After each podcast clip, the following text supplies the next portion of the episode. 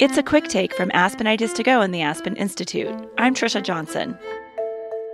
Today, an astronomer describes the immense work ahead to find extraterrestrial life and why a cosmic perspective could help solve problems here on Earth. In Quick Take, we surface an insight, a story, or a fascinating idea worthy of your attention. Often under five minutes, never more than 10. In the search for life on distant planets, scientists on Earth have really only scratched the surface. Astronomer Jill Tarter co founded SETI, or the Search for Extraterrestrial Intelligence Institute, in California. She says humans have wondered about the unknown since the very beginning. From the very first time we walked out of the caves and looked up and looked over across the valley to the hills beyond, we wondered what was out there. But the search for alien life is immense, and the likelihood we'll make a discovery somewhat unlikely. Still, technology is helping scientists look at the universe in new ways, says Tarter. This is a really vast exploration that we're trying to accomplish. I like to tell people that numerically, if you consider all the different parameters that we need to explore to uh, perhaps discover an electromagnetic signal from some other technology. There are nine different parameters, and if you make an estimate of how much each parameter covers, and then make a nine dimensional volume out of that, I'm not really good at visualizing it, but I can do this experiment. I can say, let's take the volume that we need to explore and set that equal to the volume of all the Earth's oceans. And how much of those oceans have we explored? And when I first did the, this calculation, when SETI was 50 years old, the answer was one, one glass of water out of the oceans. And now, a decade later, it's more like a small hot tub, right? So we haven't done a very good job yet in this exploration, but it will get better and it will get faster, mainly because of the improvement in computing technologies and the new telescopes to look at the sky. Part of the reason we want to find extraterrestrial life, says Tarter, is to better understand ourselves.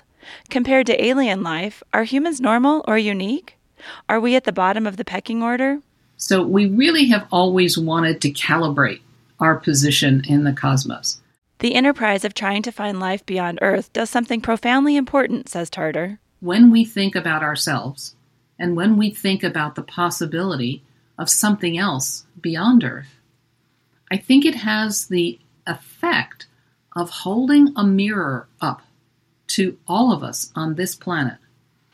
And when we look in a mirror, we think that I'm different than you are, and you're different than someone else, and we, we worry about race and ethnicity and skin color and all of this.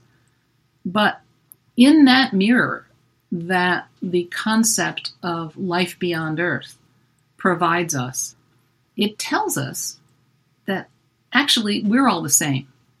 It trivializes the differences among humans, um, differences that we're willing to spill blood over, right? And it says, you know, compared to something else that might be out there, humans are all the same. And so I think it's really important to keep making that point and trying to shift our perspectives collectively to a more cosmic perspective. Taking a cosmic perspective, says Tarter, will help us tackle global scale challenges like climate change, food and water instability, poverty, and illness. These problems ignore national and international boundaries, she says. To solve them, to find solutions, we're going to have to act cooperatively and collaboratively, right?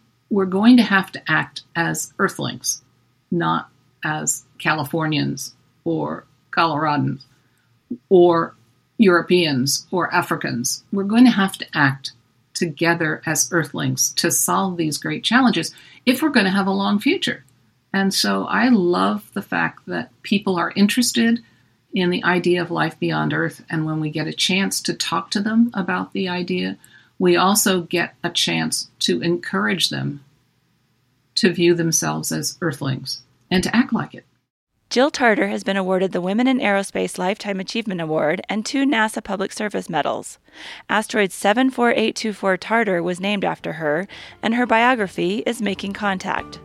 Watch a longer discussion between Tarter and the Aspen Institute's Garrett Graff from the Aspen Ideas Festival at aspenideas.org.